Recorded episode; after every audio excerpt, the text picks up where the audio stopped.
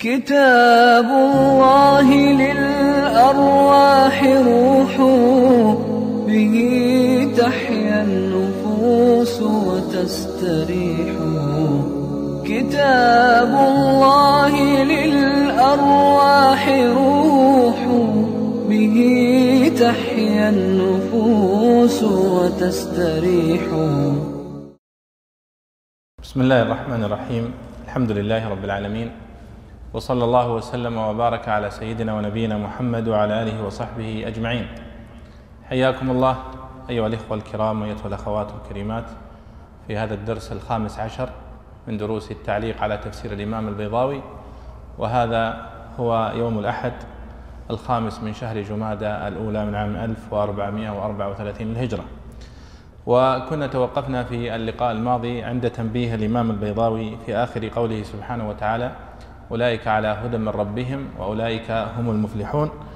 وقد لخص في آخر كلامه أبرز المسائل البلاغية والتفسيرية في هذه الآية. وهذا منهج يسلكه الإمام البيضاوي في تفسيره ويسلكه أيضا آه، الزمخشري أحيانا وهو أنه يلخص أبرز المسائل التي فاته ذكرها أو ذكرها على وجه الإجمال. أو على وجه التفصيل فيذكرها بشكل مجمل في آخر آه، كلامه. ولعلنا نكمل إن شاء الله التعليق على كلامه في الآيات التي بعدها في قوله إن الذين كفروا سواء عليهم أنذرتهم أم لم تنذرهم لا يؤمنون. وكما تلاحظون في أول السورة تحدثت عن المتقين في خمس آيات والآن سوف يأتي الحديث عن الكافرين في آيتين. ثم يأتي الحديث عن المنافقين في ثلاث عشرة آية. فنبدأ على بركة الله يا أخي سعد. من قوله تعالى إن الذين كفروا. بسم الله والحمد لله والصلاة والسلام على رسول الله. آه، قوله تعالى إن الذين كفروا. قال البيضاوي رحمه الله لما ذكر خاصة عباده وخلاصة أوليائه بصفاتهم التي أهلتهم للهدى والفلاح عقبهم بأضدادهم العتاد المردة الذين لا ينفع فيهم الهدى ولا تغني عنهم الآيات والنذر. ولم يعطف قصتهم على قصة المؤمنين كما عطف في قوله تعالى إن الأبرار لفي نعيم وإن الفجار لفي جحيم لتباينهما في الغرض. فإن الأولى سيقت لذكر الكتاب وبيان شأنه والأخرى مسوقة لشرح تمردهم وانهماك في الضلال. وإن من الحروف التي تشابه الفعل في عدد الحروف والبناء على الفتح ولزوم الأسماء وإعطاء معانيه والمتعدي خاصة في دخولها على اسمين. ولذلك عملت عمله الفرعي وهو نصب, نصب الجزء الأول ورفع الثاني إيذانا بأنه فرع في العمل دخيل فيه. وقال الكوفيون الخبر قبل دخولها كان مرفوعا بالخبرية وهي بعد باقية مقتضية للرفع قضية للاستصحاب فلا يرفعه الحرف. وأجيب بأن اقتضاء الخبرية الرفع مشروط بالتجرد لتخلفه عنها في خبر كان. وقد زال بدخولها فتعين إعمال الحرف. وفائدتها تأكيد النسبة وتحقيقها ولذلك يتلقى, يتلقى بها القسم ويصدر بها الأجوبة وتذكر في معرض الشك. مثل قوله تعالى ويسألونك عن ذي القرنين قل سأتلو عليكم منه ذكرى إن مكنا له في الأرض وقال موسى يا فرعون إني رسول من رب العالمين قال المبرد قولك قال المبرد قولك عبد الله قائم إخبار عن قيامه. وإن عبد الله قائم جواب سائل عن قيامه.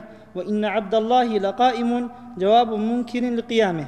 وتعريف الموصول إما معهد والمراد به ناس بأعيانهم كأبي لهب وأبي جهل والوليد بن المغيرة وأحبار اليهود أو للجنس متناولا من صمم على الكفر وغيرهم.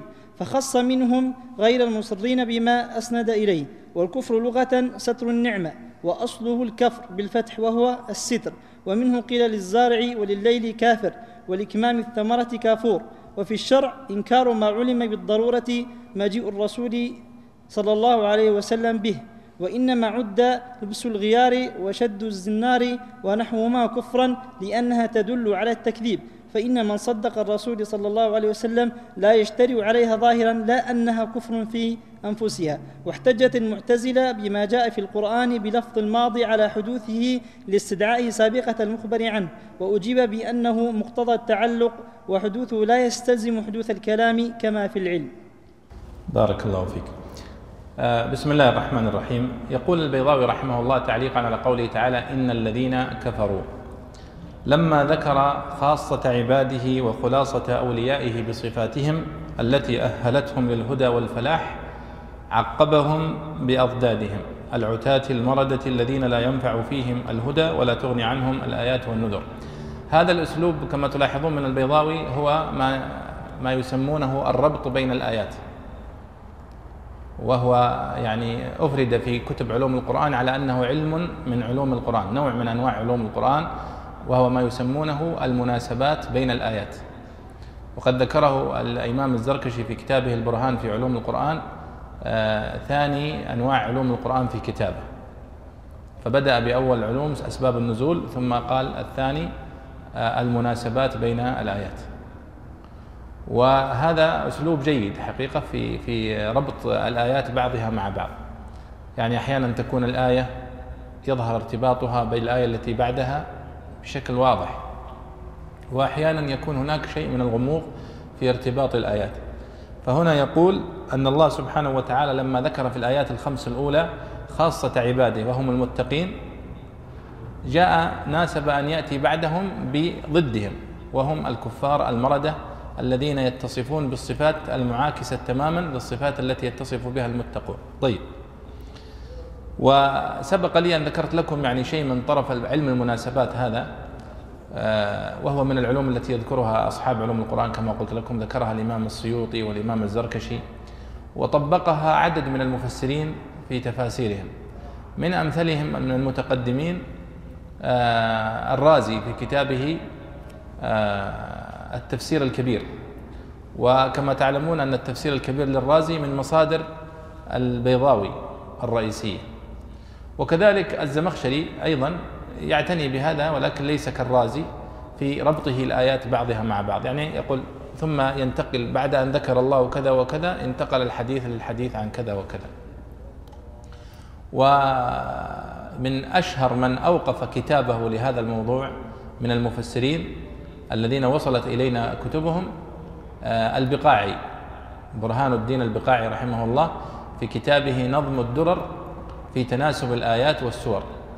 وهذا كتاب مطبوع في يعني عشرات المجلدات عدد من المجلدات وهو قائم على هذه الفكرة أنه يبحث عن كل مناسبة والتي بعدها وأيضا يبحث عن المناسبات بين السور بعضها مع بعض وطبعا هناك فرق بين البحث عن تناسب الآيات في السورة الواحدة وتناسب السور فيما بينها فتناسب الآيات فيما بينها هذا الجميع يتفقون على مشروعية البحث فيه.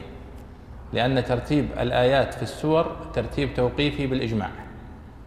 ولكن يختلفون في البحث عن المناسبات بين السور.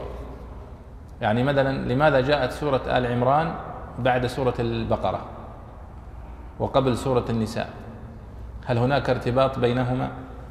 فيأتي من يبحث عن المناسبات ويدقق فيها ويقول أن الله سبحانه وتعالى عندما ذكر اليهود والنصارى في الفاتحة غير المغضوب عليهم ولا الضالين. ناسب أن يأتي تفصيل حال اليهود في سورة البقرة وتفصيل حال النصارى في سورة آل عمران. فكأن سورة البقرة وسورة آل عمران هي إجمال أو تفصيل لما أجمل في سورة الفاتحة مثلا. وهناك يعني مناسبات كثيرة يعني يبحث عنها العلماء ويتلمسونها بين بين السور بعضها مع بعض. لكن الذين يقولون بهذا القول يعني يلزم من فعلهم هذا أن يقولوا بأن ترتيب السور توقيفي. لأننا إذا كان ترتيب السور توقيفي البقرة آل عمران النساء وهكذا فيسوغ حين ذلك أن تبحث عن آه، الحكمة من ترتيب هذه السور. لكن إذا قلت بأن ترتيب السور اجتهادي من الصحابة رضي الله عنهم أصبح البحث في المناسبات بين السور نوع من التكلف. ولذلك وهذا رأي ابن عاشور في كتابه التحرير والتنوير هو ممن يرى أن ترتيب السور اجتهادي. ولذلك لا يرى مشروعية البحث في المناسبات بين السور. ولعلي ذكرت لكم موقف الإمام الشوكاني في تفسيره فتح القدير عندما جاء إلى تفسير سورة البقرة في أولها وبعد أن انتهى الحديث عن قصة آدم عليه الصلاة والسلام في أول سورة البقرة ثم انتقل الحديث عن بني إسرائيل في الآية الثانية والأربعين والواحدة والأربعين يا بني إسرائيل اذكروا نعمتي التي أنعمت عليكم. فتوقف وقال يعني لعل وقد ذكرت هذا الكلام يقول لأن الكلام قد انتقل من جانب إلى جانب. فبعد أن كان الحديث عن آدم عليه الصلاة والسلام أصبح الحديث انتقل إلى بني إسرائيل. فقال إن هناك من المفسرين من تكلف الكلام والبحث في علم لم يكلفوا بالبحث فيه وتكلفوا السباحة في بحر لم يكلفوا السباحة فيه. وذلك أنك لو أردت أن تبحث والحقيقة هو يعني طريقته في الاستدلال لم تكن موفقة. يقول أنك لو جمعت كلام أحد البلغاء لوجدت أن كلامه على مدى عشرين أو ثلاثين سنة يتفاوت فهو يتكلم في الفرح وفي السرور وفي العزاء وفي العيد وفي المديح وفي الهجاء ويخطب هنا ويخطب هنا. ثم تريد أن تأتي فتبحث عن مناسبات بين كلامه هذا المتفرق فإنك سوف تكون يعني هذا ضرب من العبث. لكن هذا قياس مع الفارق في الحقيقة. كلام الله سبحانه وتعالى نزل على 23 سنة ولكن بين من التناسب والارتباط والاتصال أكمل التناسب وأكمل الاتصال. ويعني انتقد بشدة في هذا الموضع من كتابه قضية التكلف والبحث عن المناسبات. لكنه في تفسيره نفسه كان يبحث عن المناسبات ويستفيد من تفسير البقاعي نفسه الذي كان يعني ينتقده بشدة في هذا الموضع. وقد وجدت في ترجمته هو نفسه للبقاعي في كتابه البدر الطالع في محاسن علماء القرن السابع تكلم عن البقاعي وقال وله تفسير قيم سماه نظم الدرر في تناسب الآيات والسور استفدت منه في تفسيري. وهو يذكر هذا بين الحين والآخر في تفسير فتح, فتح القدير. قال وقد ذكر البقاعي كذا وقال البقاعي كذا إلى آخره. ولكن البحث في المناسبات هو في الحقيقة آه، لا يحسنه كل أحد. ولذلك تجد عدد من كتب التفسير لا لا تشير إلى هذه المسألة. تتجاوز عنها ولا تناقشها. ولذلك يقول آه، أبو بكر النيسابوري وهو من أوائل من أظهر علم المناسبات في دروسه. فكان يجلس للناس في في مسجده في بغداد ويقول لطلابه لماذا جاءت هذه الآية في هذا الموضع؟ لماذا جاءت هذه الآية في هذا الموضع يا ترى؟ ويبحث لهم عن السبب. ويعني من لطائف ما أذكر أنه ذكره ونقله بعض العلماء وأيضا قاله الفراهي رحمه الله صاحب كتاب آه، نظام الفرقان. يعني كمثال على هذه المناسبات على سبيل المثال. عندما جاء الحديث عن الصفا والمروة في سورة البقرة في قوله سبحانه وتعالى إن الصفا والمروة من شعائر الله فمن حج البيت أو اعتمر فلا جناح عليه أن يطوف بهما. ومن تطوع خيرا فإن الله شاكر عليم. طيب. ثم جاء بعدها إن الذين يكتمون ما أنزلنا من البينات والهدى من بعد ما بيناه للناس في الكتاب أولئك يلعنهم الله ويلعنهم اللاعنون إلا الذين تابوا أصلحوا وبينوا إلى آخره. ما الحكمة من مجيء هذه الآية؟ بعد آية الصفا والمروة. يقولون وقد يعني أوضحها بشكل جلي الإمام الفراهي قال الصفا والمروة هذه العلامة مرتبطة بإسماعيل عليه الصلاة والسلام وبأبيه إبراهيم. وهذه العلامة وهي علامة المروة بالذات هي أبرز علامة تدل على أن الذبيح هو إسماعيل بن إبراهيم عليه الصلاة والسلام وليس إسحاق بن إبراهيم. ولذلك اليهود أكثر آية عبثوا بها في التوراة وحاولوا أن يطمسوها هي معالم التي تدل على أن الذبيح هو إسماعيل ابن إبراهيم لأنهم يرغبون أن يجعلوا الذبيح هو إسحاق بن إبراهيم لأنهم يعلمون أن هذا شرف ويريدون أن يكون لإسحاق بن إبراهيم جدهم وليس لإسماعيل بن إبراهيم جد النبي صلى الله عليه وسلم. فالمروة كلمة المروة هي كلمة الشفرة إن صح التعبير هي الكلمة السر الموجودة والتي أرادوا أن يغيروها في التوراة. فعبثوا بها كثيرا. سموها جبل المروة والمروة ويحاولوا أن يجعلوها في جبال آه، بلاد الشام في قصة طويلة. فناسب أن يأتي بعدها هذه الآية التي تشير إلى عقوبة شديدة التي يعاقب الله بها من يكتم الحق ويحاول أن يغير الحق ويلبس على الناس بالباطل. فقال إن الذين يكتمون ما أنزلنا من البينات والهدى من بعد ما بيناه للناس في الكتاب أولئك يلعنهم الله. وكانت هذه يعني التماس لطيف. لكن لا يمكن كما قلت لكم أن تجزم بأن هذه المناسبة هي المناسبة الوحيدة أو المناسبة الفريدة التي من أجلها جاءت هذه الآية في هذا الموضع أو ذاك. فهذا علم كله مبني على الاجتهاد وعلى النظر وعلى محاولة يعني تقليب الآراء. فمثلا مثل هذا الاجتهاد الذي ذكره النيسابوري أو ذكره وبمناسبة كان أيضا أبو بكر بالعربي رحمه الله من المولعين بهذا النوع من أنواع علوم القرآن وهو المناسبات بين الآيات. وصنف كتابا مطولا سماه أنوار الفجر في التفسير. آه، يقولون أنه ثمانين مجلد ولكن لم يعثر على شيء من أجزائه. فيقولون أنه ملأه بمثل هذه المناسبات ومحاولة الاستنباط. ولذلك البقاعي رحمه الله في كتابه نظم الدرر لمن يقرأ فيه منكم سيجد فيه مناسبات في غاية الروعة يعني ويتضح المناسبة بينها بشكل واضح وظاهر. وبعضها فيه غموض في استنباط المناسبة. ولذلك يقول هو ولا يظنن الناظر في كتابي هذا أنني قد وصلت إلى هذه المناسبات بيسر وسهولة.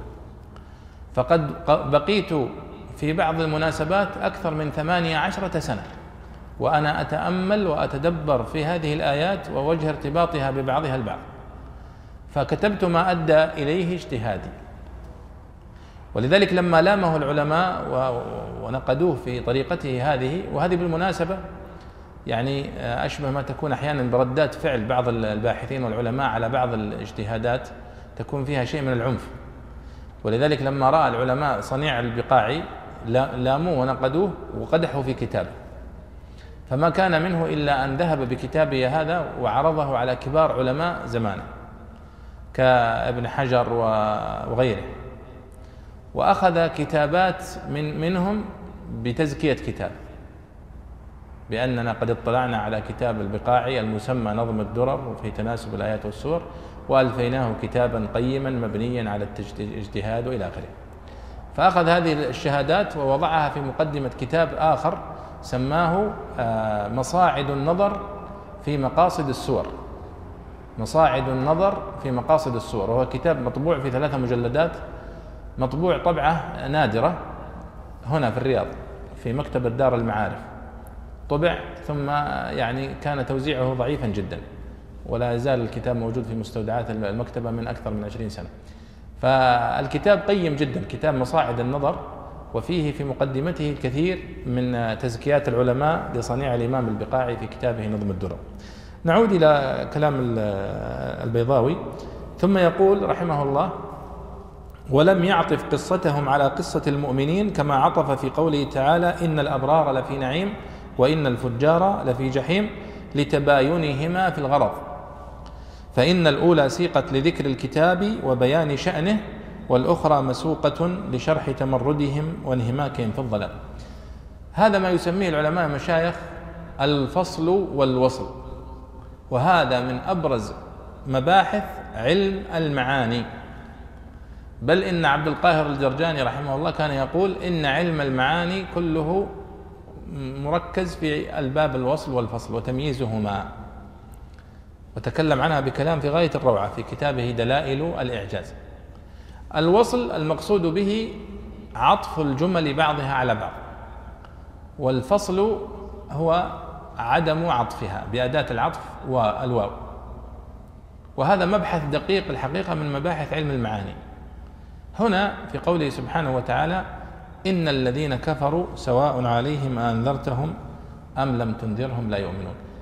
لم يقل وإن الذين كفروا فلم يعطفهم يعطفهم على الحديث عن المتقين.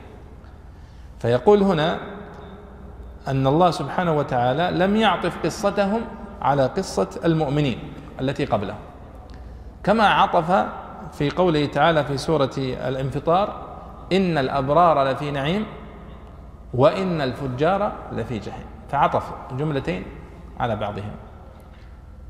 فقال إنه هنا كان يتكلم عن ماذا؟ قال في غرضين مختلفين. الجملة السابقة كانت تتحدث عن الكتاب ذلك الكتاب لا ريب فيه هدى للمتقين الذين الذين. وأما الأخرى فهي مسوقة لشرح الكفار الذين كفروا وتمردوا على هذا. فيقول الغرضين مختلفين ولذلك لم يأتي بحرف الواو ليعطف بين الجملتين. وهذه مسألة كما قلت لكم هي ما يسمونه بالفصل والوصل في كتب آه، علوم القرآن وهو مبحث واسع عندهم. بل تكلم عنه السيوطي رحمه الله كلام جميل جدا في مسألة أحيانا الفصل وظاهره الوصل وما ظاهره الوصل وحقيقته الفصل. ودقائق في هذا الموضوع يعني يحسن بكم الرجوع إليه. ثم أيضا انتقل البيضاوي لاحظوا الآن تكلم عن المناسبة بين الآيات ثم تكلم الآن عن الاتصال بينها وهو مرتبط بقضية المناسبة لكنها مسألة بلاغية. المناسبة مسألة تتعلق بالمعنى وقضية الوصل والفصل تتعلق بالبلاغة وكمال تأدية المعنى والإعجاز فيها. ثم الآن يتكلم عن مسألة نحوية. بل يتكلم عن مسألة من مسائل أصول النحو وليست مسألة فقط متعلقة بالإعراب. فيقول وإن في قوله تعالى إن الذين كفروا إن حرف مشدد.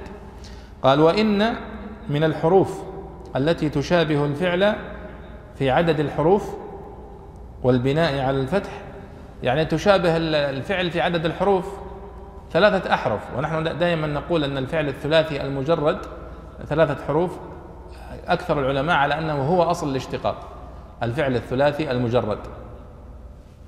فقال تشابه الفعل في عدد الحروف والبناء على الفتح إن ولزوم الأسماء وإعطاء معانيه يعني هي تلزم الأسماء إن دائما لا تأتي إن مع الأفعال وإنما تأتي مع الأسماء.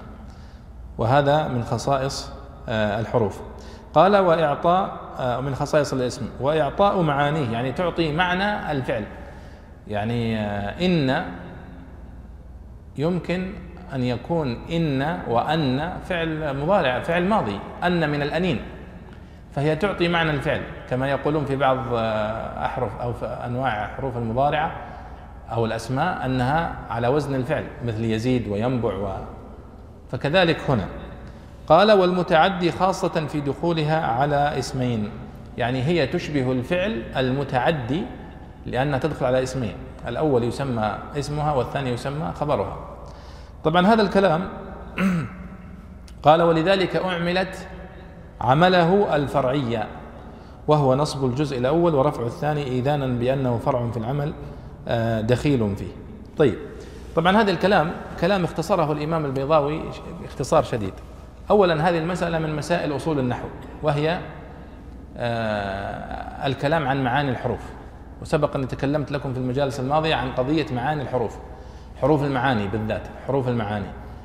فهم يتحدثون دائما عن الحرف دلالاته شبه الحرف بالاسم شبه الحرف بالفعل.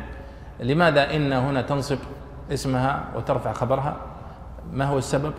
فيقولون أنها ولماذا كانت إن هي أم الباب فيقولون إن وأخواتها ولا يقولون لعل وأخواتها مع أنها تفعل نفس الفعل. هذا كل الكلام تجدونه في كتب أصول النحو. ويعني من الكتب التي وجدت يعني إنها شرحت هذا الكلام الذي ذكره البيضاوي كتاب الإنصاف في مسائل الخلاف لابن الأنباري أبو البركات ابن الأنباري رحمه الله المتوفى 577 وقبله ابن الأنباري أبو بكر بن الأنباري المتوفى 328 له كتاب قيم جدا اسمه أسرار العربية. تكلم فيه أيضا عن هذا الموضوع بكلام رائع جدا. عن إن ولماذا شابهت الفعل وفي ماذا شابهت الفعل وفصل الكلام الذي ذكره البيضاوي هنا على وجه الإجمال. فقال هنا وهذا كلام البصريين طبعا الذين يرون أن إن هنا تشبه الفعل من هذه الأوجه الخمسة. فقال وأما البصريون أو البصريون فقال فقالوا إنما قلنا إن هذه الأحرف تعمل في الخبر وذلك لأنها قويت مشابهتها للفعل. إن لأنها أشبهته لفظا ومعنى. ووجه المشابهة بينهما من خمسة أوجه. الوجه الأول أنها على وزن الفعل. أن إن. وكما قلت لكم أن على هو وزن الفعل. أن من الأنين. طيب. والثاني أنها مبنية على الفتح. وهي كذلك. كما أن الفعل الماضي دائما مبني على الفتح. والثالث أنها تقتضي الإسم يعني أنها ملازمة للإسم دائما. كما أن الفعل يقتضي الإسم. والرابع أنها تدخلها نون الوقاية فتقول إنني لعلني ليتني وهكذا. وكأنني. والخامس أن فيها معنى الفعل فمعنى إن وأن فيها معنى التحقيق والتأكيد. فأنت إذا قلت إن كأنك تقول أكدت أو حققت كذا وكذا. ولذلك هذا هو معناها في قوله إن الذين كفروا سواء عليهم أنذرتهم أم لم تنذرهم نحن نقول دائما إن للتأكيد. فكأنك بدل أن تقول أكدت الذين كفروا سواء عليهم أنذرتهم أم لم تنذرهم لا يؤمنون بدل أن تقول حققت أو أكدت تقول إن الذين كفروا سواء عليهم فيفهم على طول العربي أن أنك عندما تأتي بإن هنا المشددة أنك تريد التأكيد والتحقيق. وهذه فلسفة اللغة وفلسفة النحو ولذلك دائما النحويون خاصة المتقدمون يبالغون في هذه الأشياء لأنهم يبنون فعلا. وهذه بالمناسبة من أفضل وأجود أنواع الكتب التي يقرأ فيها الباحث والطالب الذي يريد أن يؤسس علمه. وهو أن يعرف كيف بنى العلماء هذه القواعد نحن نقول الآن إن حرف توكيد ونصب الذين اسم موصول في محل آه، مبني على الفتح ولكنه في محل آه، نصب اسم إن صح؟ هذا الكلام هذه الثمرة لكن لماذا هم قالوا هذا؟ لأنهم يرون أن إن هنا هي تشبه الفعل وهي دائما مبنية على الفتح وهي ملازمة للأسماء وهي تدخلها نون الوقاية وفيها مزايا جعلتها تكون هي أم الباب. كما أن كان في الأسماء أو الأفعال الناقصة هي أم الباب يقولون كان وأخواتها وهكذا. قال والخامس أن فيها معنى الفعل كما قلنا.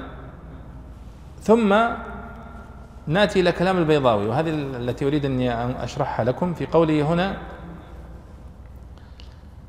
و وأشبهت المتعدي يعني والمتعدي خاصة يعني وأشبهت الفعل المتعدي خاصة في دخولها على اسمين. ان تدخل على اسمين.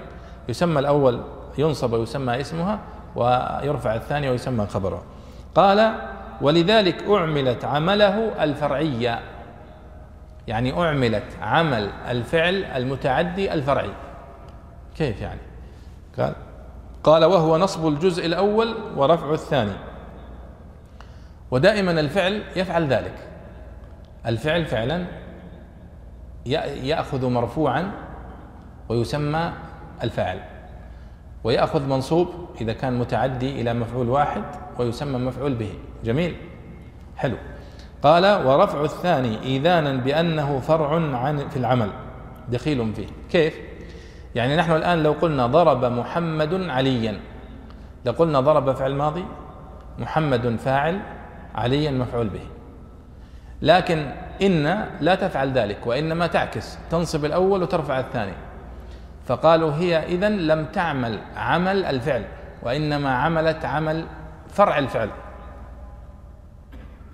فتقدم المرفوع المنصوب وتأخر المرفوع.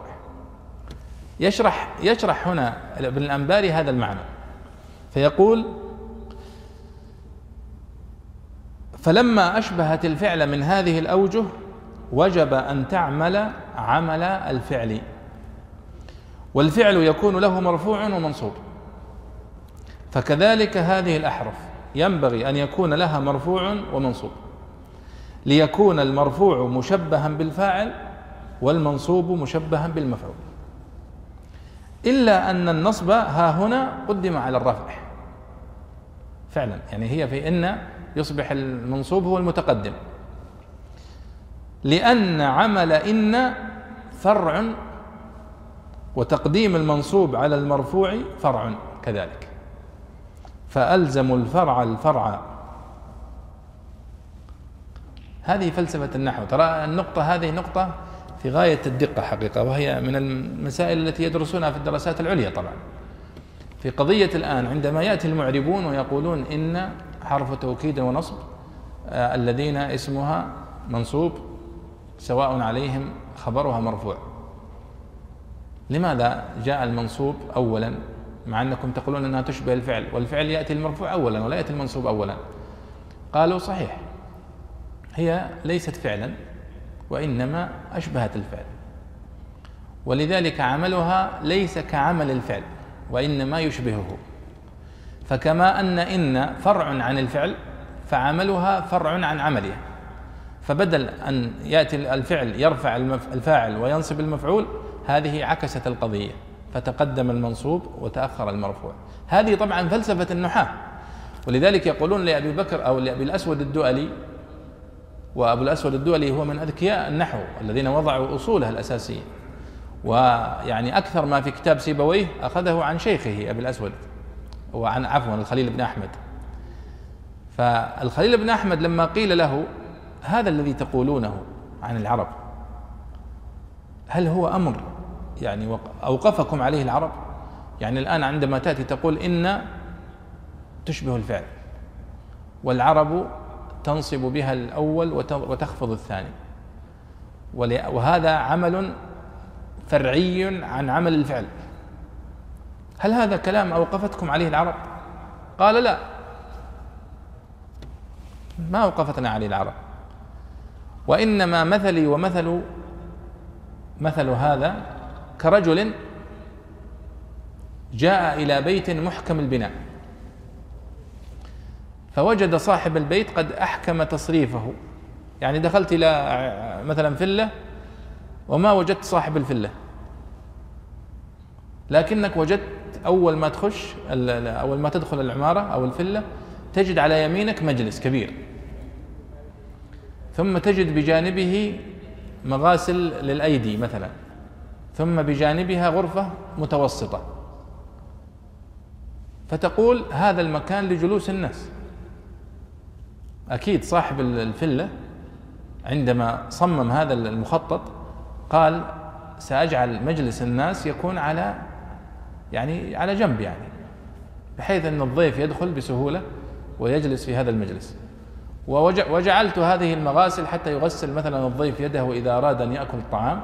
وهذه مثلا الغرفة التي يأكل فيها الناس تكون قريبة من مكان جلوسهم.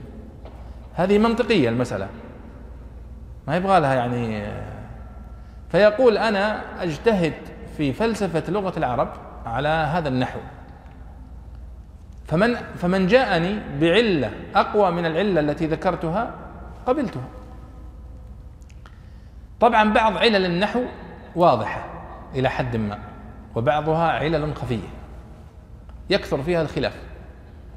فمثلا يعني مثلا في هذا الموضع عندما يقول البصريون هذا القول ويقولون إن أشبهت الفعل من خمسة أوجه ولذلك فعلت هذا الفعل. طيب لماذا جاء المنصوب أولا؟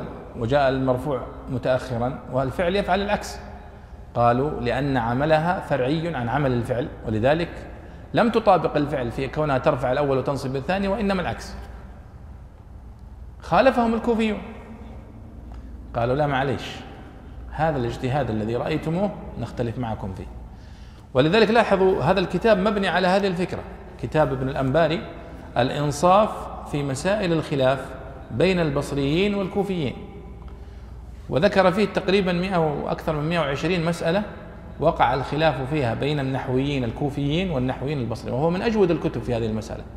يأخذ المسألة ويذكر أدلة الكوفي البصريين ثم يذكر أدلة الكوفيين ثم يرجح بينها وأكثر ترجيحاته اختار فيها مذهب البصريين لقوته ومتانته. وطبعا البصريون كما تعلمون يعني شيوخهم الخليل وسيبويه والأخفش هؤلاء يعني يمثلون المذهب البصري. أما الكوفيون فيعني أبرز علماء الكوفيين ضاعت كتبهم.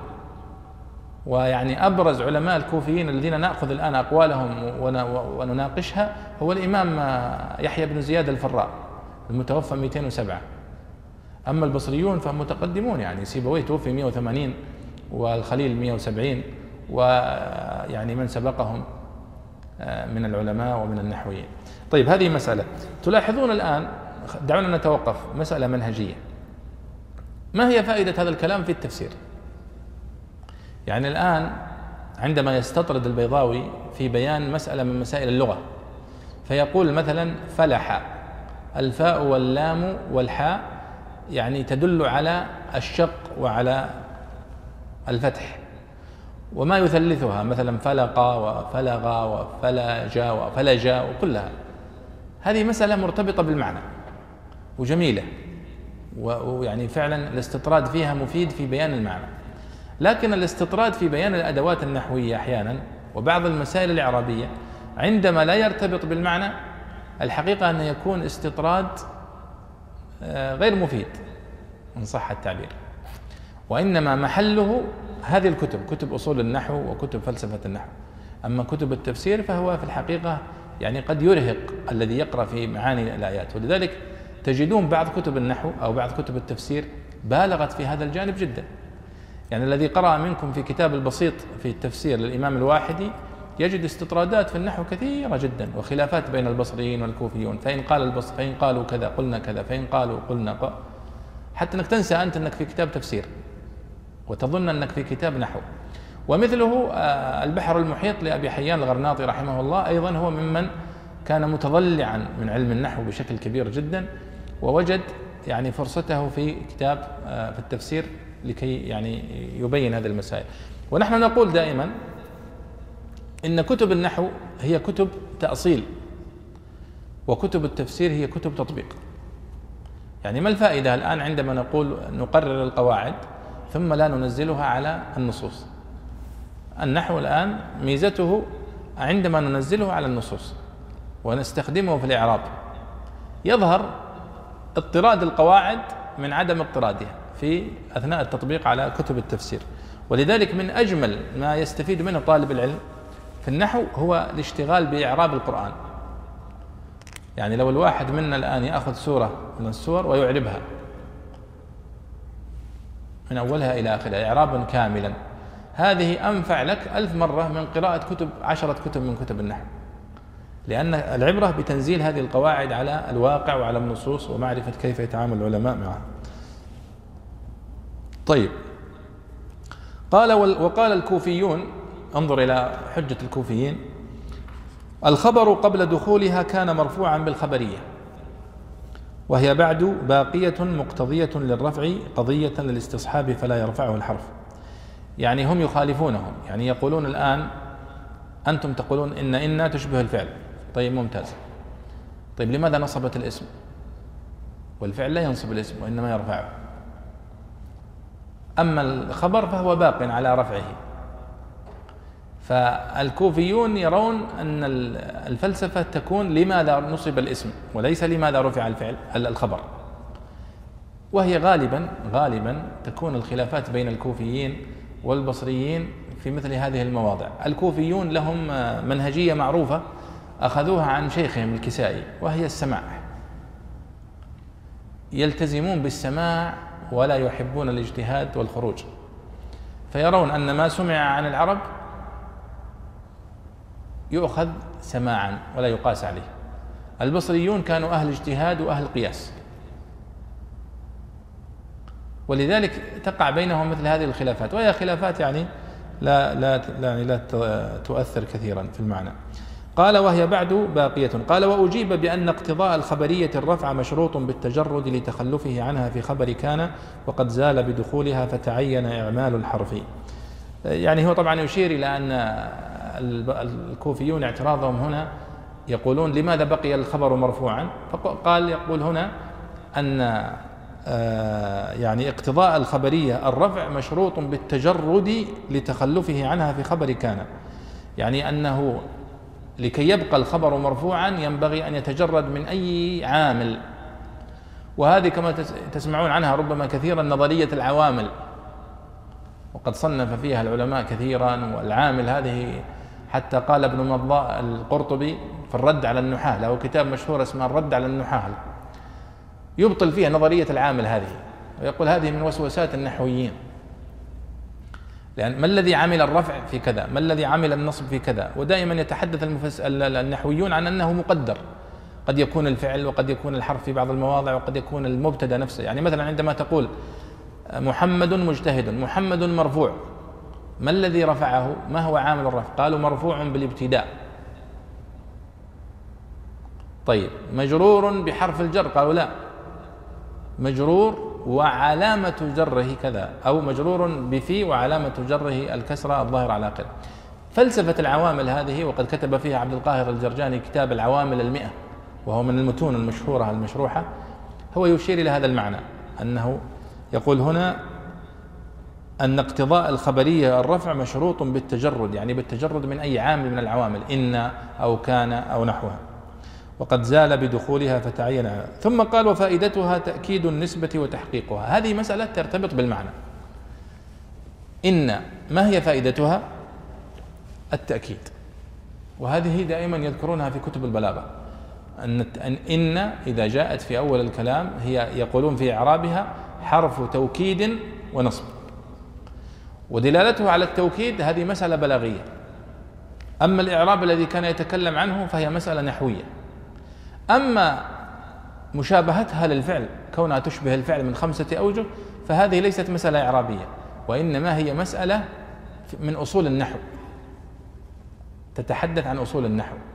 وكتب أصول النحو مثل هذا الكتاب الإنصاف في مسائل الخلاف أسرار العربية آه، أصول النحو آه، الاقتراح في أصول النحو للسيوطي. هذه كتب قليلة التي صنفت في أصول النحو مثل أصول الفقه.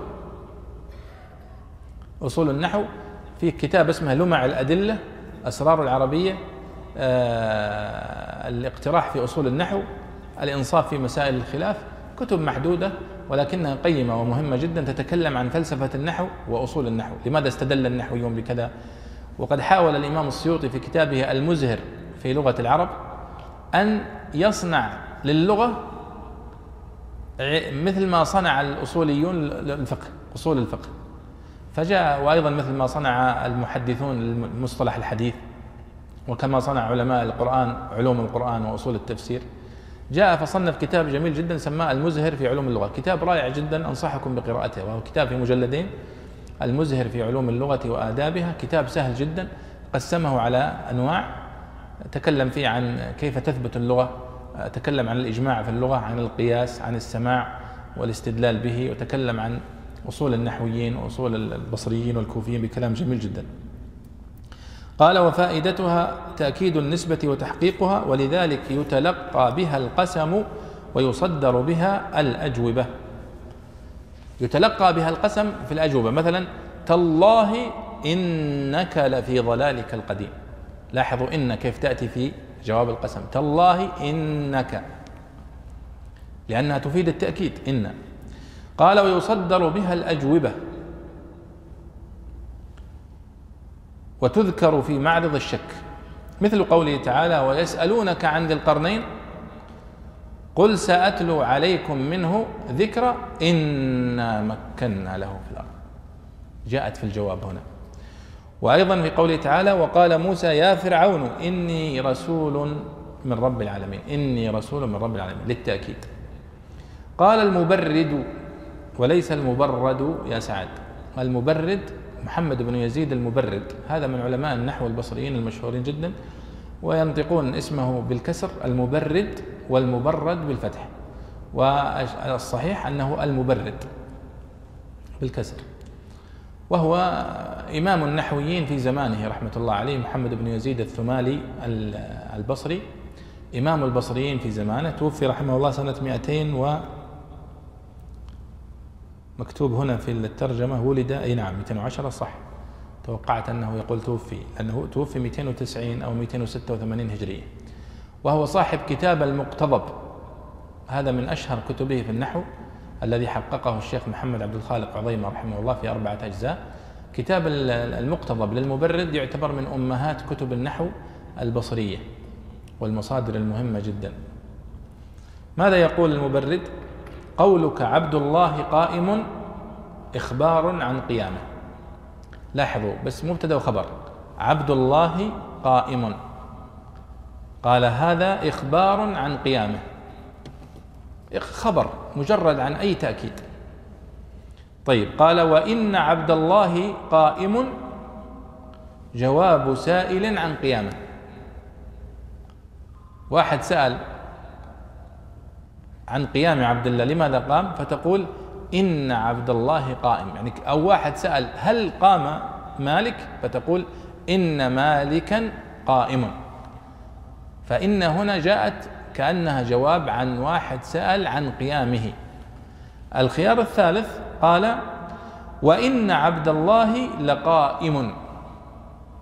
لاحظوا اللام هنا للتأكيد. إن عبد الله لقائم.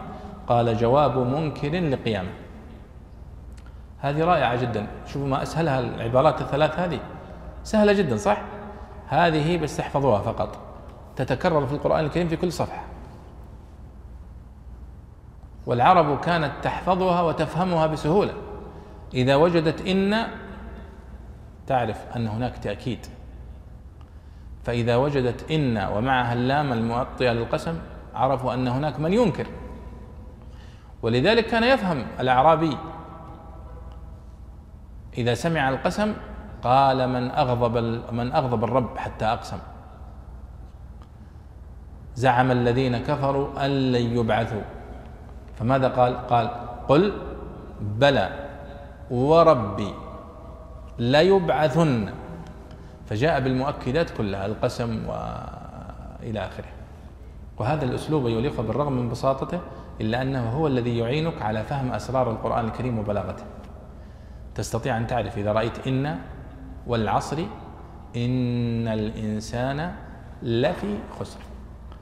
على طول تحللها مباشرة تقول إن جاءت للتوكيد وقوله لا في خسر دليل على أن هناك من ينكر. هذا الأمر إنكارا شديدا.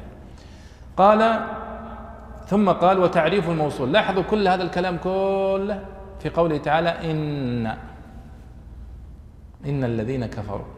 بس ما دخل في الآية باقي بس يتكلم عن أداة التأكيد. لكن هذا يعني يقبل من الإمام البيضاوي لأنه في أول تفسيره.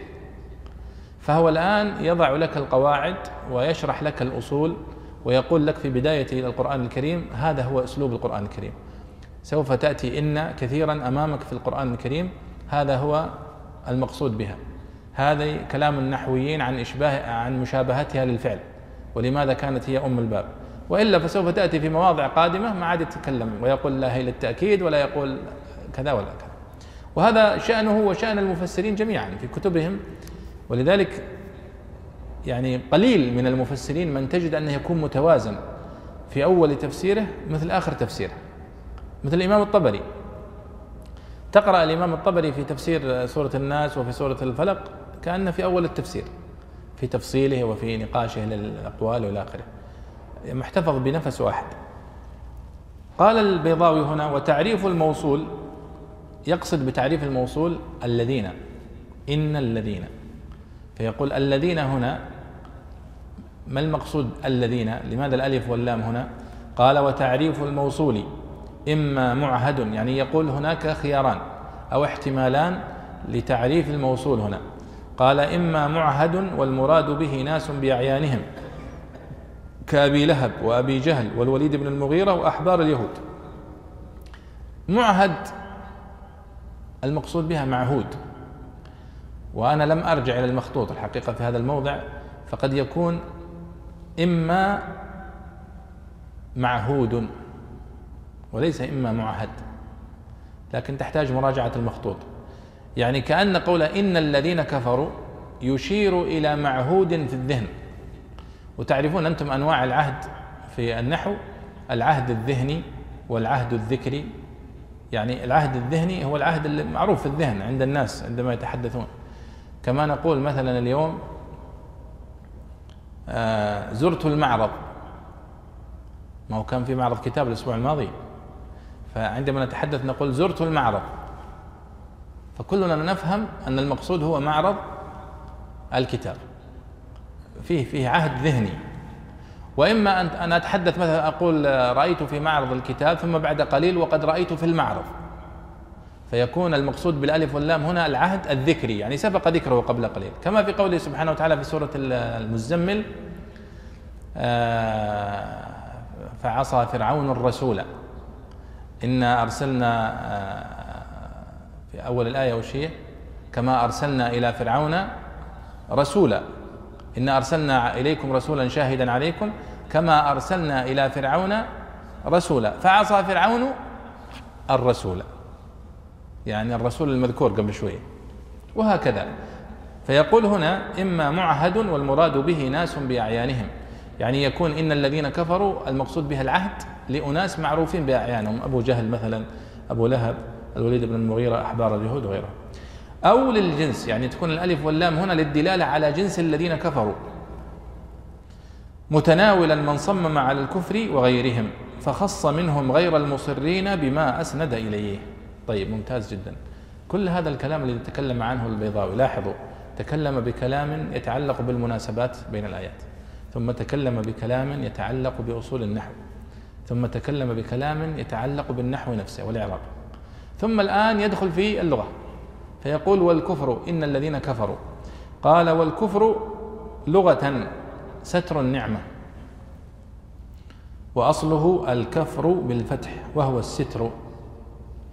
ومنه قيل للزارع ولليل كافر ولكمام الثمرة كافور. هذا كلام جميل. الكفر في اللغة هو الستر. وكفر في اللغة معنى ستر. ومنه سمي المزارع كافرا لأنه يضع البذرة في الأرض ثم يغطيها حتى تنمو فسمي كافرا. وبذلك ويعني كما قال الله سبحانه وتعالى يعجب الكفار نباته. يعجب الكفار يعني يعجب الزراع. وبعض المفسرين قال يعجب الكفار لأن الكافر هو الذي يغتر بالحياة الدنيا لكنهم يسمون المزارع كافرا. ويسمون الظلام كافر لأنه يغطي من فيه. حتى كما قال الشاعر قال ألقت ذكاء ألقت ذكاء يمينها في كافر. يعني ألقت ذكاء اللي هي الشمس يمينها في كافر يعني في الليل. ويقول أيضا لبيد بن ربيعة العامري في المعلقة في ليلة كفر النجوم غمامها.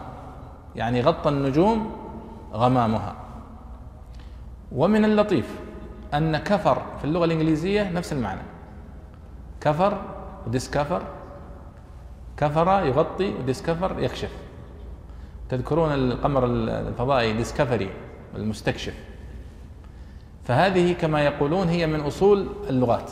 لذلك يتكلم عنها الدكتور علي فهمي خشيم بكلام جميل يرى أن اللغة العربية هي أصل اللغات وأن هي التي خرجت منها اللغات. فاللغة الإنجليزية كفر يغطي وباللغة العربية كفر بمعنى غطى واشتقت منها. واللغة العربية من مزايا اللغة العربية أنها لغة اشتقاقية بخلاف اللغة الإنجليزية والفرنسية ليست لغة اشتقاقية. لكن اللغة العربية اشتقاقية. تجد كفر يكفر كافر كفار كفور آه، كافور آه، تكفير. كفر عن ذنبه. وش معنى تكفير الذنب يعني إيش؟ يعني تغطيته. ولذلك يفرقون بين التكفير وبين المغفرة. فالتكفير يعني ستر الذنب. أما المغفرة فهي الستر والتجاوز وعدم ذكره. ولذلك نحن ندعو الله في المغفرة إلى آخره. كلام البيضاوي هنا كلام جميل. وهو الأليق بالتفسير من النحو. يعني الآن عندما المبالغة والاستطراد في أصول النحو وفي النحو في في في, في التفسير ليست مناسبة في بعض المواضع. أما الاستطراد في بيان الاشتقاق والأصول اللغوية فهو مناسب لأن هذا متعلق بالمعنى مباشرة ويستفيد منها الباحث. يعني كيف؟ الآن كفر يا عمرو كفر قلنا معناتها غطى. خلاص. سوف تتكرر معك مادة كفر في القرآن الكريم مئات المرات. والمعنى واحد. فكأنك عندما عرفت الآن معنى كفر هنا قد عرفت تقريبا حوالي ألفين كلمة في القرآن الكريم. وهذه مزية كان سبق إليها رحمه الله الخليل بن أحمد. وجاء بعده النحويون واللغويون من مثل أمثال أبو الفتح عثمان بن جني المتوفى 392 ونفس التاريخ ونفس السن أحمد بن فارس بن زكريا الرازي صاحب كتاب مقاييس اللغة وصاحب كتاب المجمل في اللغة وصاحب كتاب الصاحبي في فقه العربية وسنن العرب في كلامها. هؤلاء الحقيقة وضعوا نظرية في غاية الروعة. آه ابن جني ألف كتاب سماه الخصائص يعني خصائص العربية. فذكر فيه شيء من هذا وقد ذكرت لكم بعضها مثل على سبيل مثل التضمين الأصول الاشتقاق يعني مثلا كفر هنا. كفر. فيقول الكاف والفاء والراء أصل واحد يدل على التغطية والستر. ومنه الكافور ومنه آه، الكافر وهو الليل ومنه إلى آخره. لكن كل المفردات التي فيها الكاف والراء مشتقة منها تدل على هذا المعنى. ومثلها أيضا مثلا الجيم والنون المشددة جنة. كل اشتقاقاتها تدل على الستر. فيها الجنين الجنين سمي جنينا لأنه مستور في بطن أمه.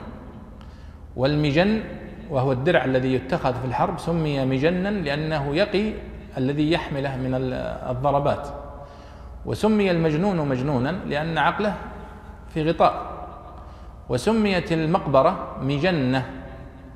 لأنها تجن من بها يعني تغطيهم وسمي ال يعني الجنة وهي البستان. الجنة سميت جنة لأنها هي البستان الملتف في الأغصان لدرجة أنه يخفي من بداخله. فسميت الجنة جنة. وقس على ذلك بقية المشتقات التي مأخوذة من هذا الأصل وهو الجيم والنون المشددة. وهذه تفيد طالب العلم كثيرا لأنها توفر عليه البحث والتفاصيل. فمثلا لو تأتي إلى لسان العرب في مادة ربع مثلا الراء والباء والعين. رابع. لوجدت أن نتكلم يمكن في 15 صفحة.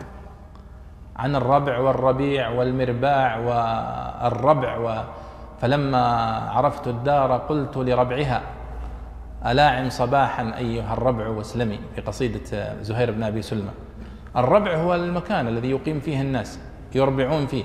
يعني يقيمون في الربيع. قصة طويلة. تجد أنه كلام طويل في لسان العرب. لكن في مقاييس اللغة لابن فارس وهو كتاب مبني على هذه الطريقة. ولذلك أنصحكم به يا شباب. كتاب مقاييس اللغة لابن فارس. أدمنوا النظر فيه حاولوا تقرؤون فيه باستمرار. هذا من أروع كتب النحو أو كتب عفوا اللغة والمعاجم. لأنه يلخص لك الدلالة. فيأتي فيقول الراء والباء والعين أصل يدل على الإقامة. ومنه الربيع. والربع والمربعانية وقصة طويلة كلها ترجع إلى أصل واحد. فيجمع لك الدلالات و يعني تطرد هذه الدلالة في كل القرآن الكريم في اللغة العربية في الشعر تجدها أنها بمعنى واحد. ولذلك ابن جني رحمه الله كان يقول في بعض المواضع يعني من شدة طلبه وسعادته باضطراد أصول اللغة العربية وهذا أشبه ما يكون بالإعجاز. في وضع هذه اللغة. فيقول وإنني أكاد أجزم في بعض المواضع التي يعني يتكلم فيها عن أسرار اللغة العربية أنها توقيف من الله وأن لا يمكن أبدا للبشر أن يأتوا بمثل هذه اللغة لما فيها من الاضطراد والإبداع والتميز. وفي بعض المواضع يجد بعض الشذوذات أحيانا في القواعد فيرى أنها يميل إلى أنها اجتهادية. فيقول فأنا بين هذا وهذا لم أستطع أني أجزم برأي أنها توقيفية أو أنها ليست توقيفية. ابن فارس لا كان ليس عنده شك في أنها توقيفية. ولذلك كان يحتج في أول كتابه فقه اللغة الصاحبي بقوله تعالى وعلم آدم الأسماء كلها ويرى أن هذه المقصود بالأسماء كلها اللغة بكل ما فيها من الأسماء وغيرها. وأن آدم عليه الصلاة والسلام كان أعلم البشر. باللغة والعلم لما آتاه الله سبحانه وتعالى من ذلك. طيب ثم يقول البيضاوي رحمه الله قال وأصله الكفر بالفتح وهو الستر ومنه قيل للزارع والليل كافر ولكمام الثمرة كافور وفي الشرع تعريف الكفر في الشرع إنكار ما علم بالضرورة مجيء الرسول صلى الله عليه وسلم به. إنكار ما علم بالضرورة مجيء الرسول صلى الله عليه وسلم به. بمعنى أنه لا يطلق الكفر على الشخص إلا بشروط كما تعلمون. لكنهم عرفوه تعريفات مختلفة منها هذا التعريف. إنكار ما علم بالضرورة مجيء الرسول صلى الله عليه وسلم به يعني إنكار ما علم بالضرورة من دين الإسلام. أن إنكار ما علم بالضرورة فإنه يحكم عليه بالكفر. لكن هذا بصفة عامة يعني الحكم العام. لكن الحكم المعين لا يجوز أن يحكم. على شخص معين نوع محمد ولا ناصر ولا فلان بأنه كافر. حتى لو ارتكب فعل الكفر.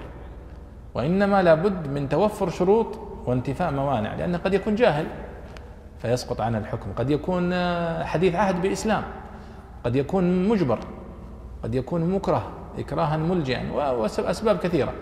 ولذلك يتحدثون عن الشروط التي تشترط لتكفير المعين وأنها في غاية الدقة وهذا باب من أخطر الأبواب كما تعلمون. ثم قال البيضاوي وإنما عد لبس الغيار وشد الزنا الزنار ونحوهما كفرا لأنها تدل على التكذيب.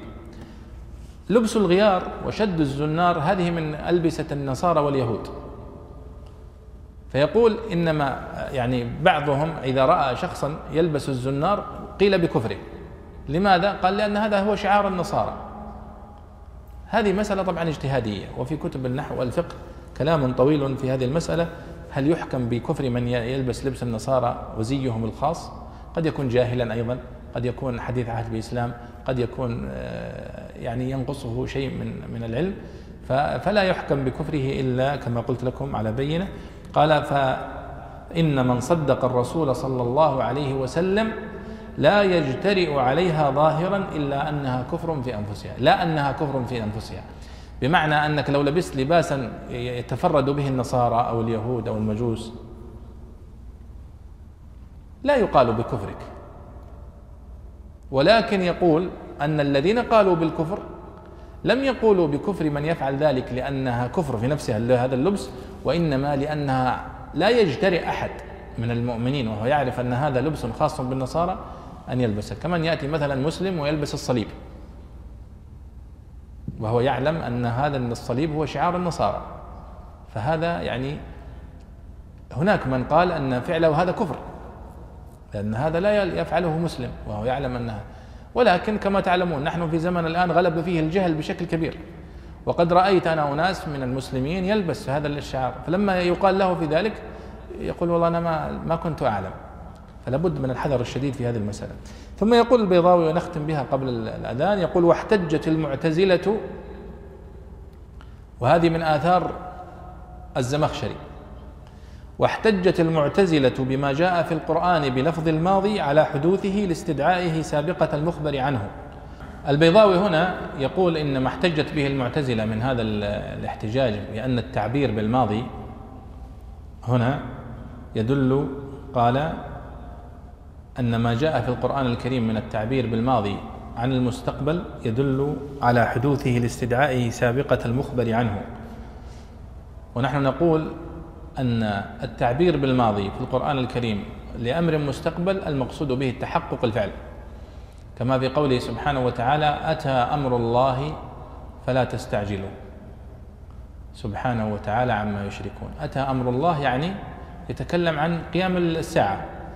فعبر بالماضي للدلالة على أمر مستقبل إشارة إلى كمال تحققه وأنه سوف يتحقق لأن الله سبحانه وتعالى لا يخلف الميعاد. طيب اقرأ يا سعد سواء عليهم أأنذرتهم؟ سواء عليهم أأنذرتهم أم لم تنذرهم؟ خبر إنا وسواء اسم بمعنى الاستواء نعت به كما نعت بالمصادر. قال الله تعالى تعالوا إلى كلمة سواء بيننا وبينكم.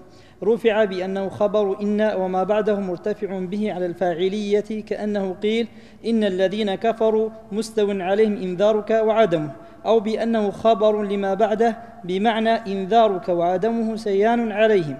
والفعل إنما يمتنع يمتنع الإخبار عنه إذا أريد به تمام ما وضع له.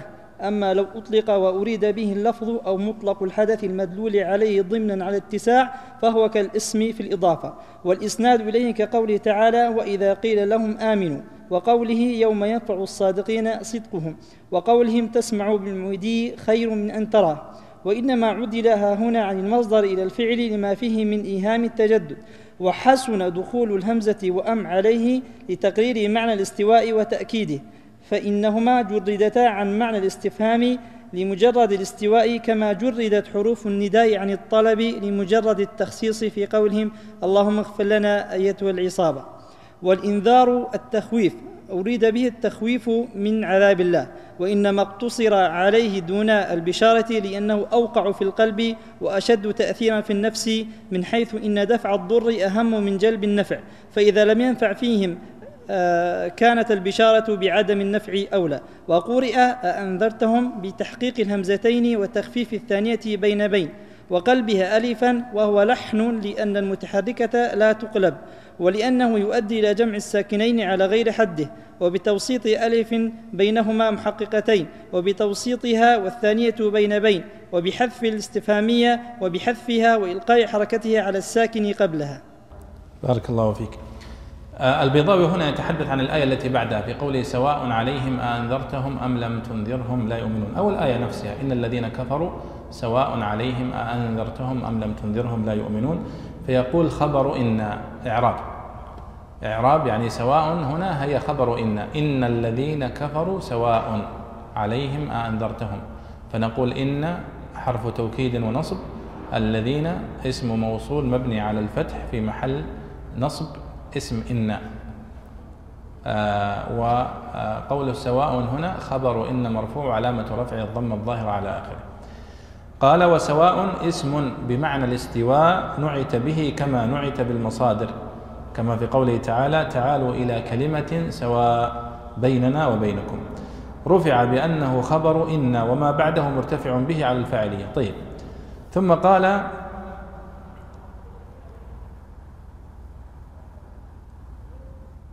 ومثله قال والإسناد إليك قوله تعالى وإذا قيل لهم آمنوا. وقوله يوم ينفع الصادقين صدقهم. وقولهم تسمع بالمعيد خير من أن ترى. إشارة إلى الإضافة هنا في قوله هنا وإذا قيل لهم آمنوا. لهم آمنوا هنا هي في محل لهم آمنوا في محل جر مضاف إليه.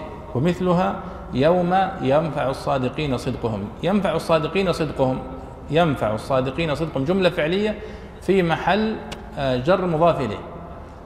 لو يعني طلبنا الإعراب يوم ينفع الصادقين صدقهم. ينفع الصادقين صدقهم هذه الجملة كلها في محل جر مضاف إليه والمضاف هو يوم يوم. وكذلك قولهم في المثل تسمع بالمعيدي خير من أن ترى. ثم قال وإنما عدلها هنا عن المصدر إلى الفعل لما فيه من إيهام التجدد. يعني بدل أن يقول سواء عليهم إنذارك أو عدمه. قال سواء عليهم أأنذرتهم. فجاء بالفعل أأنذرتهم. بدل المصدر إنذارهم. لماذا؟ قال لأن الفعل يدل على التجدد والحدوث. فقال لما فيه من إيهام التجدد وهو معنى مقصود. وش معناها يعني سواء عليهم أأنذرتهم؟ يعني أن هذا الفعل منهم والإنكار والجحود والفرار يتكرر منهم كلما كررت هذا الإنذار. كما قال في قصة نوح عليه الصلاة والسلام وإني كلما دعوتهم لتغفر لهم جعلوا أصابعهم في آذانهم. وجاء التعبير في تلك القصة كله بالأفعال. ثم قال هنا وحسن دخول الهمزة وأم سواء عليهم أأنذرتهم أم لم تنذرهم. الهمزة وأم. قال لتقرير معنى الاستواء وتأكيده. ما هو يقول سواء عليهم أم هنا والاستفهام بالهمزة يؤكد هذا المعنى وهو استواء الطرفين. وهذه تجدونها في دلالات الأدوات. كما قلت لكم أنك لو تأتي على كتب النحو تجد أن الهمزة لها معاني.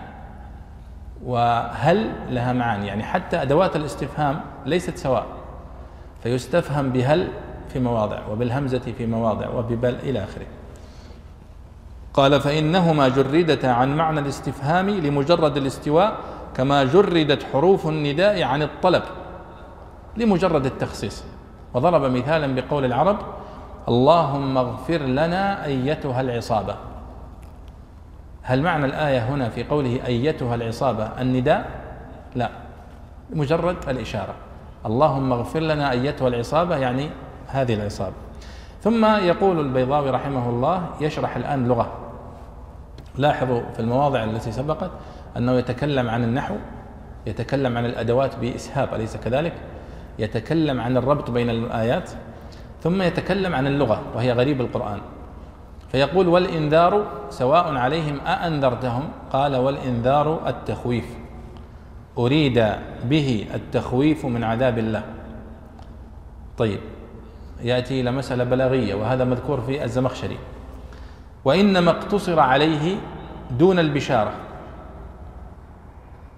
لأنه أوقع في القلب وأشد تأثيرا في النفس من حيث إن دفع الضر أهم من جلب النفع. فإن لم ينفع فيهم كانت البشارة بعدم النفع أولى وهذه تتكرر كثيرا في القرآن الكريم. يأتي بالبشارة ويسكت عن النذارة أو يأتي بالنذارة ويسكت عن البشارة أو يأتي بهما ولكن يقدم النذارة ثم يأتي بالبشارة. وفي بعض المواضع يقدم البشارة على النذار. إنا أرسلناك شاهدا ومبشرا ونذيرا. فقدم البشارة لأنه جاء هنا الحديث عن أصل رسالة النبي صلى الله عليه وسلم. لكن في هذا الموضع يتكلم عن الكفار المعاندين الذين كتب الله عليهم أنهم لن يؤمنوا. فيقول للنبي صلى الله عليه وسلم سواء عليهم أأنذرتهم أم لم تنذرهم لا يؤمنون. حتى يخفف على النبي صلى الله عليه وسلم ويقول له مهما بذلت من الإنذار والتخويف وهو في الغالب هو الذي يعني يجعل الناس يستجيبون فلن يجدي ذلك. ثم يقول البيضاوي وقرئ أأنذرتهم بتحقيق الهمزتين. وهذه قراءة حفص كما تعلمون. سواء عليهم أأنذرتهم بتحقيق الهمزتين. وهذه مسألة تتعلق باللهجات لغات العرب.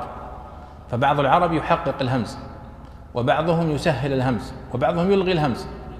كلغة أهل مكة ما ما يهمزون. كما كانوا يفعلون الآن كل الناس يهمزون. وقرئ أنذرتهم بتحقيق الهمزتين قال وتخفيف الثانية بين بين أنذرتهم أنذرتهم. تحقق الأولى وتخفف الثانية أنذرتهم. طيب. وقلبها ألفا سواء عليهم أنذرتهم. يقلبها ألفا. قال وهو لحن وهذا خطأ من كلام البيضاوي. يقول إن قلب الهمزة هنا ألفا لحن يعني خطأ. لماذا؟ قال لأن المتحركة لا تقلب. الهمزة المتحركة ما تقلب ألف. ولأنه يؤدي إلى جمع الساكنين الساكنين على غير حده. وبتوسيط ألف بينهما محققتين يعني سواء عليهم أنذرتهم أيضا تضع تجعل بين الهمزتين ألف. وبتوسيطها والثانية بين بين وبحذف الاستفهامية وبحذفها وإلقاء حركتها على الساكن قبلها. هذه كلها قراءات وردت في هذه الآية. تحقيق الهمز تسهيله توسيطه بين بين وحذف الاستفهامية وإلقاء حركتها على الساكن قبلها. أنا أريد أن أعلق فقط على قوله وهو لحن. تذكروني تكلمت في المحاضرات السابقة عن هذا الخطأ؟ الذي يقع فيه بعض النحويين أو بعض المفسرين. عندما يأتي إلى قراءة صحيحة ثابتة ويقول هذا خطأ في النحو فنقول له اعكس تصب. هو خطأ في النحو في التقعيد وليس في القرآن ولا في القراءة. وهذا هو كلام الزمخشري في الحقيقة وليس كلام البيضاوي. يعني الزمخشري هنا يقول فإن قلت وهذه كما يسمونها وذكرت لكم فانقلات الزمخشري. الزمخشري أسلوبه في الكشاف فإن قلت قلنا. فإن قيل قلت. ولذلك يسمونها فانقلات الزمخشري. هذه أسلوب الفنقلة أو الفنقلة. قال فإن قلت ما تقول في من يقلب الثانية أليفا؟ يعني الهمزة الثانية يقلبها ألف قلت هو لاحن. خارج عن كلام العرب خروجين. أحدهما الإقدام على جمع الساكنين على غير حده وحده أن يكون الأول حرف لين والثاني حرفا مدغما. والثاني إخطاء طريق التخفيف لأن طريق التخفيف الهمزة آه، أو لأن طريق تخفيف الهمزة المتحركة المفتوح ما قبلها أن تخرج بين بين. فأما القلب ألفا فهو تخفيف الهمزة الساكنة المفتوح ما قبلها كهمزة رأس. هذا كلام الزمخشري. طبعا بكل بساطة نحن نقول هذه القراءة التي يقول هو أنها لحن هي قراءة ورش. وهي قراءة من القراءات السبع فنحن نقول بكل بساطة كلامك يا زمخشري مردود عليك. والصواب أن ما صح سنده من القراءات فهو موافق للغة. ونحن نقول إن القراءة كما يقول علماء القراءات سنة متبعة. لم يجتهد فيها لا ورش ولا حمزة ولا غيرهم وإنما أخذوها كما بلغتهم عن النبي صلى الله عليه وسلم. وهكذا قرأ النبي صلى الله عليه وسلم. طيب وش الحل؟ الحل أنك تعدل القاعدة. القاعدة التي أنت وضعتها أنه لا يجوز أن تبدل الهمزة المتحركة ألفا نقول القاعدة أنه يجوز. يجوز إبدال الهمزة المتحركة ألفا ما دام أن ثبت ذلك في لغة العرب. ونحن في اللغة العربية نحتج بأبسط من ذلك. فلو وجدنا شاهدا مجهولا عن شاعر من شعراء الذين يحتج بهم من الجاهلية أو من بعدهم قلنا هذا أسلوب صحيح في لغة العرب. لأننا نبني قواعدنا نحن في اللغة العربية على السماع عن العرب. فإذا ورد عن العرب أسلوب من الأساليب قلنا به. ثم يقول البيضاوي رحمه الله هنا في قوله تعالى سواء عليهم أنذرتهم أم لم تنذرهم لا يؤمنون. قال جملة مفسرة. جملة مفسرة لإجمال ما قبلها فيما فيه الاستواء فلا محل لها. أو حال مؤكدة أو بدل عنه أو خبر إن. والجملة قبلها اعتراض بما هو علة الحكم. والآية مما احتج به من جوز تكليف ما لا يطاق. فإنه سبحانه وتعالى أخبر عنهم بأنهم لا يؤمنون وأمرهم بالإيمان. فلو آمنوا انقلب خبره كذبا وشمل إيمانهم الإيمان بأنهم لا يؤمنون فيجتمع ضدان. والحق أن التكليف بالممتنع لذاته وإن جاز عقلا من حيث إن الأحكام لا تستدعي غرضا سيما الامتثال لكنه غير واقع للاستقراء. والإخبار بوقوع الشيء أو عدمه لا ينفي القدرة عليه كإخباره تعالى عما يفعله هو أو العبد باختياره. وفائدة الإنذار بعد العلم بأنه لا ينجع إلزام الحجة وحيازة الرسول فضل الإبلاغ ولذلك قال سواء عليهم. ولم يقل سواء عليك. كما قال لعبادة الأصنام سواء عليكم أدعوتموهم أم أنتم صامتون. وفي الآية إخبار بالغيب على ما هو به إن أريد بالموصول أشخاص بأعيانهم فهي من المعجزات. نعم. طبعا هذه الآية في قوله سبحانه وتعالى سواء عليهم أأنذرتهم أم لم تنذرهم. لا يؤمنون. ما هو إعراب لا يؤمنون؟ قال هي جملة مفسرة. والجملة المفسرة هي من الجمل التي لا محل لها من الإعراب كما ذكرت لكم في المحاضرة الماضية الجمل التي لا محل لها من الإعراب والجمل التي لها محل من الإعراب. وهذه من المسائل النحوية المعروفة. سبع جمل لا محل لها من الإعراب وسبع لها محل من الإعراب. فكأنه يقول سواء عليهم أأنذرتهم أم لم تنذرهم. اكتمل الكلام. ثم قال لا يؤمنون. فقال هي جملة مفسرة لإجمال ما قبلها فيما فيه الاستواء فلا محل لها. فهم يعني يستوي حالهم إذا أنذرتهم أو لم تنذرهم. يستوي في ماذا؟ في أنهم لا يؤمنون. فهي جملة مفسرة. قال أو حال مؤكدة. يعني هناك من يعربها حال مؤكدة لما قبله. أو بدل عنه. أيضا هذا إعراب صحيح. أو خبر إن إن الذين كفروا سواء عليهم أنذرتهم أم لم تنذرهم؟ بعضهم يقول لم يأتي الخبر. ما هو الخبر؟ قال لا يؤمنون. جملة لا يؤمنون هي خبر إن. هذا إعراب من الإعرابات ولكنه مرجوح. والجملة قبلها اعتراض بما هو علة الحكم الحكم. يعني كأن الآية تقول إن الذين كفروا لا يؤمنون. طيب وش إعراب سواء عليهم أنذرتهم أم لا تنذرهم؟ قال هذه اعتراض. هذا أيضا وجه من أوجه الإعراب. وبالمناسبة الإعراب كما تعلمون هو مبني على المعنى. دائما إذا قيل لك أعرب هذه الجملة أول شيء تأمل المعنى. ثم أعرب بناء على فهمك للمعنى. وليس العكس. لأن الإعراب فرع عن المعنى وليس العكس. ثم قال البيضاوي والآية مما احتج به من جوز تكليف ما لا يطاق. فإنه سبحانه وتعالى أخبر عنهم بأنهم لا يؤمنون وأمرهم بالإيمان. طيب كيف تقول آمنوا؟ ثم تقول سواء عليهم أنذرتهم أم لم تنذرهم لا يؤمنون؟ كيف؟ تكلفهم بالإيمان وتقول في نفس الوقت أنهم لا يمكن أنهم يؤمنوا؟ قال فلو آمنوا انقلب خبره كذبا. حاشاه وشمل إيمانهم الإيمان بأنهم لا يؤمنون فيجتمع الضدان. كيف تطلب مني أني أؤمن وتقول في نفس الوقت أنني لا يمكن أني أؤمن؟ طبعا هذه حجة من يحتج بهذه الآية على أنه يجوز التكليف بما لا يطاق. وهذه مسألة من المسائل الكلامية. هل يجوز التكليف أن الله سبحانه وتعالى يكلفنا بشيء لا نطيقه؟ فهناك من يقول أنه يجوز وهناك من يقول أنه لا يجوز وهناك من يقول أنه يجوز عقلا ولكنه لم يقع. اضرب لي مثال أن الله سبحانه وتعالى كلفنا بما لا يطاق. والله يقول لا يكلف الله نفسا إلا وسعها. وقال فاتقوا الله ما استطعتم. فلم يكلفنا الله سبحانه وتعالى إلا بما نطيق.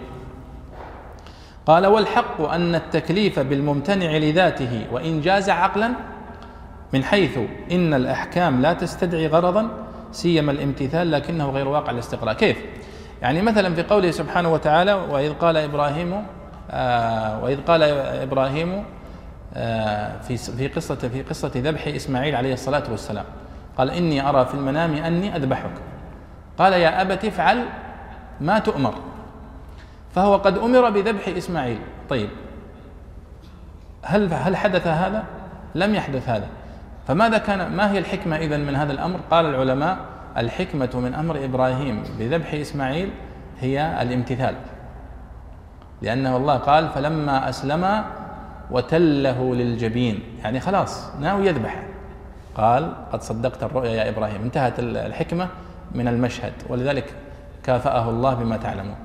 فالفكرة أحيانا يكون الهدف من الأمر ليس هو تنفيذه وإنما الامتثال الشروع فيه. وهذا هو الاختبار. أنك تختبر. أحيانا أنت تختبر أبنائك بشيء من هذا. تنظر كيف يكون بعضهم يعني من الذي يدفع ثمن العشاء اليوم مثلا؟ وأنت ناوي أنك تدفع أنت لكنك تريد تختبر أبنائك. وبعضهم يقول لا ما لن, أدفع.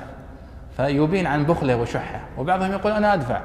فيكسب المعروف والجميل وهو لا يدفع شيء. فكذلك الله سبحانه وتعالى يبتلي عباده بمثل هذا لكي ينظر هل يشرعون في الامتثال هل يقبلون ويصبرون. قال والإخبار بوقوع الشيء وعدمه لا ينفي القدرة عليه كإخباره تعالى عما يفعله هو أو العبد باختياره. طيب. قال وفائدة الإنذار بعد العلم بأنه لا ينجع إلزام الحجة. يعني الله سبحانه وتعالى ما فائدة أن تخبرنا بأنه لا يمكن أن يؤمن هؤلاء؟ قال الله قال هنا فائدته آه، أنه لا ينجع بعد إلزام الحجة شيء في هؤلاء. وحيازة الرسول فضل الإبلاغ ولذلك قال الله سواء عليهم. ولم يقل سواء عليك كما قال لعبدة الأصنام سواء عليكم أدعوتموهم أم أنتم صامتون. وفي الآية إخبار بالغيب على ما هو به إن أريد بالموصول أشخاص بأعيانهم. يعني يقصد أن هذا نوع من معجزات النبي صلى الله عليه وسلم. مثال ذلك تبت يد أبي لهب وتب. الله سبحانه وتعالى قد أخبر أن أبا لهب لن يسلم وأنه سيدخل النار. وهذا الذي حدث. لو كان أبو لهب عنده قدرة على الخروج عن قدر الله لكان قال أشهد أن لا إله إلا الله وأشهد أن محمد رسول الله. وكذب هذه الآية. وتكون هذا وقع التكذيب لكنه من المعجزات أنه لم يقع شيء على خلاف ما أخبر الله به حتى أن الذي أخبر الله أنه سيموت على كفره مات على كفره فعلا. فهذا يقول أنه من المعجزات للنبي صلى الله عليه وسلم أنه أخبر بأن هؤلاء سواء عليهم أدعوتموهم أو لم تدعوهم أنذرتهم أم لم تنذرهم فهم لا يؤمنون. على أن المقصود أشخاص بأعيانهم يعني أبو لهب أبو جهل ونحوهم ممن مات على الكفر. نكتفي بهذا أيها الإخوة ونكمل إن شاء الله في الدرس القادم. ولعلنا نتوقف أيها الإخوة في الأسبوع القادم إن شاء الله بسبب الإجازة. ثم نستكمل إن شاء الله مع الأسبوع الذي يليه.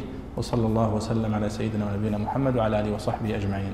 كتاب الله للأرواح روح به تحيا النفوس وتستريح. كتاب الله للأرواح روح به تحيا النفوس وتستريح.